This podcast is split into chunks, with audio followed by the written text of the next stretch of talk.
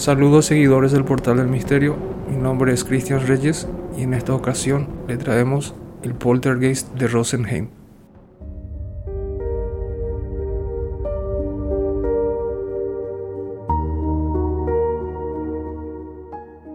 Es uno de los grandes casos de la historia de la parapsicología. Los fenómenos que tuvieron lugar en 1967 desconcertaron a especialistas de todo tipo y no obtuvieron una explicación clara. Fue en agosto de 1967, en el número 13 de la Königsgrave, en Rosenheim, Alemania. Allí, en el bufete de abogados de Sigmund Adam, la normalidad hacía días que había comenzado a resquebrajarse. Al principio, los empleados no le habían dado demasiada importancia.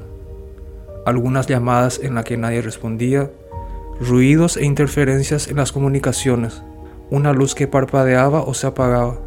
Sin embargo, la situación fue en aumento.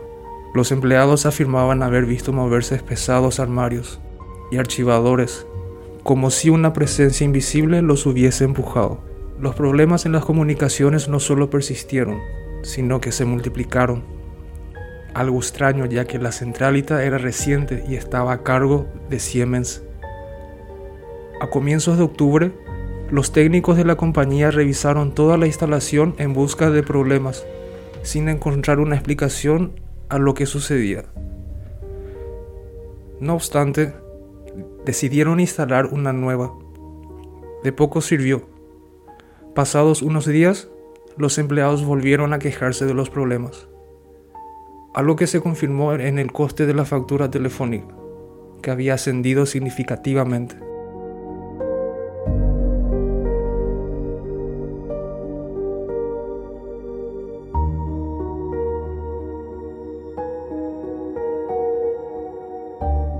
Sigmund Adam, el dueño del bufete, ordenó el cambio de compañía sin obtener mejor resultado con ello, aunque sí descubrió el registro de cerca de 50 llamadas en un margen de apenas 10 minutos, a primera hora de cada mañana. Los técnicos afirmaron haber visto cómo los fluorescentes se rompían ante sus ojos. Las anomalías en el sistema eléctrico también resultaron un quebradero de cabeza. Las luces se encendían y se apagaban azarosamente. Habían subidas y bajadas de tensión. Tras la pertinente revisión en busca de respuestas, las preguntas se multiplicaron. Al comprobar los tubos fluorescentes, los técnicos se dieron cuenta de que algunos estaban girados hasta 90 grados.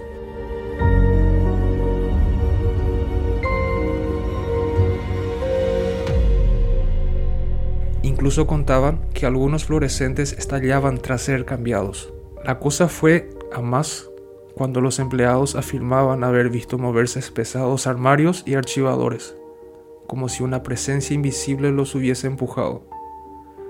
Los objetos comenzaron a cambiar de lugar. La lámpara y los cuadros se balanceaban. Descargas al usar las máquinas de escribir. Aparatos que se encendían y apagaban solos. Todo un rosario de fenómenos que fueron sembrando el miedo y la inquietud.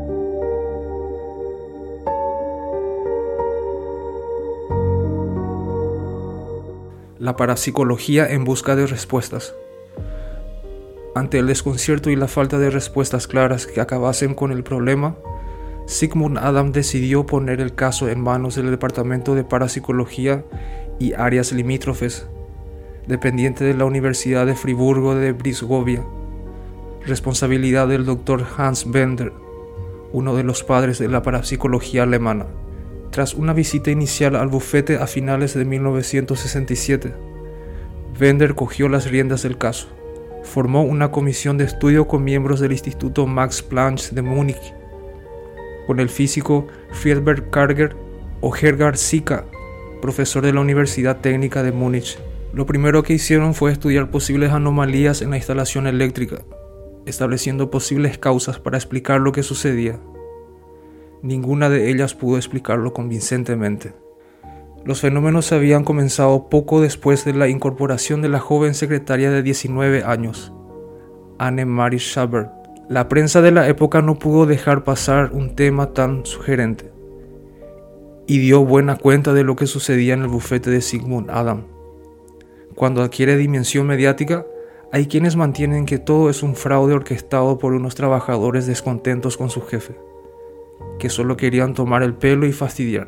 Aunque los fenómenos descritos se pueden replicar, algunos exigían esfuerzos extra como el tema de las bombillas, situadas a casi dos metros y medio de altura. La hipótesis del fraude tampoco resultó satisfactoria.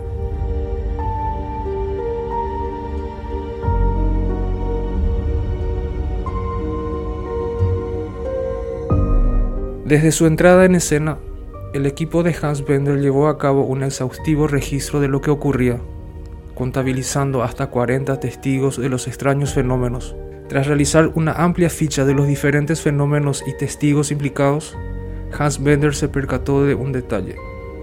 Los fenómenos habían comenzado poco después de la incorporación de la joven secretaria de 19 años, Annemarie Schaber.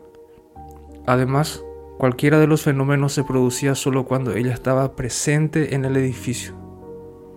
Annemarie era algo así como el foco de los fenómenos.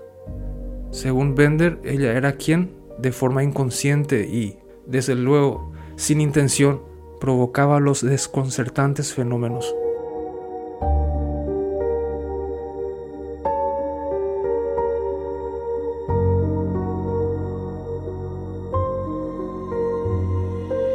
Annie Marie Schabel, de 19 años, fue señalada como causante de los fenómenos. Las conclusiones de la comisión de estudios fueron que los fenómenos existían y así habían sido registrados y observados, que ninguna causa de tipo físico podía explicarlos, ni siquiera el fraude, que desafiaban las leyes conocidas y que se manifiestan durante un breve espacio de tiempo sin periodicidad. La persona que producía aquellos fenómenos debía de poseer percepción extrasensorial. Era un fenómeno de psicoquinesia.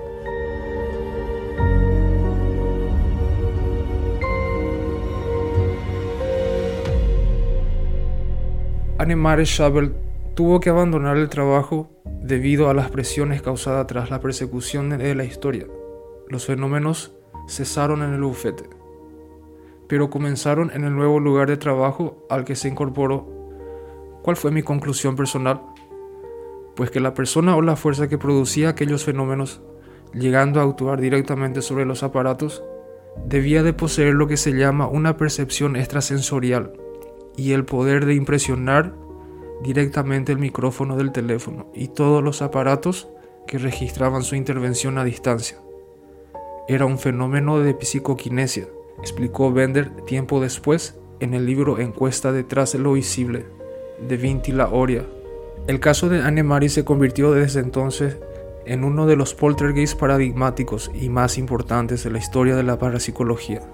Descartado el fraude, hay quien defiende que los poltergeists están asociados a momentos de estrés o emocionalmente complejos, en lo que determinadas personas canalizan de forma inconsciente una energía de capaz de provocar anomalías electromagnéticas o episodios de psicoquinesis en el caso de Anne-Marie, en el momento de los sucesos, atravesaba una situación complicada debido a la relación con su padre.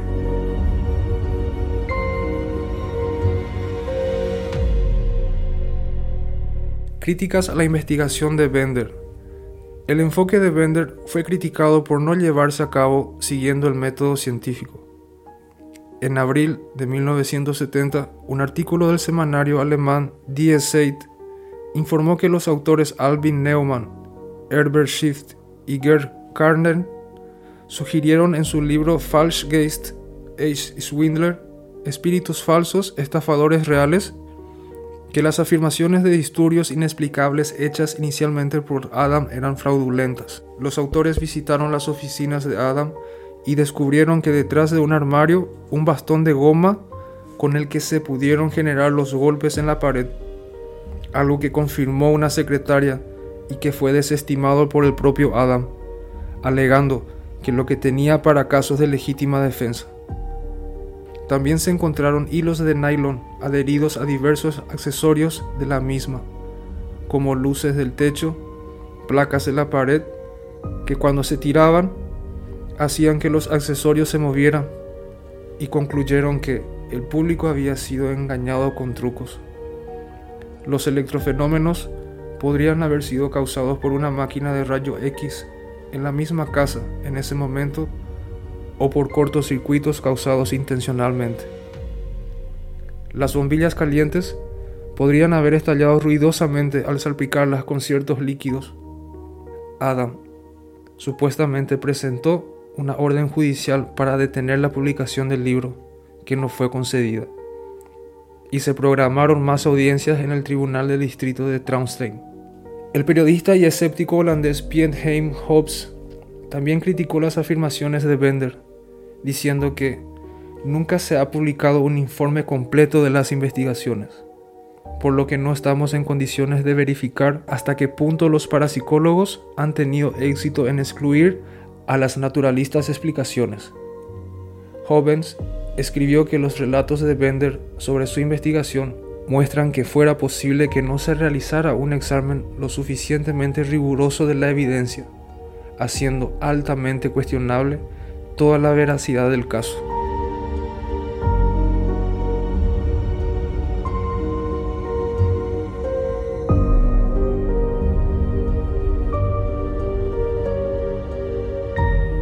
El físico John Taylor escribió que era probable que las mediciones mostradas por el registrador gráfico utilizado para registrar la salida del medidor de corriente eléctrica en dichas oficinas fueran producidas de manera fraudulenta y la explicación del supuesto fenómeno poltergeist fuese una mezcla de expectativa, alucinación y astucia.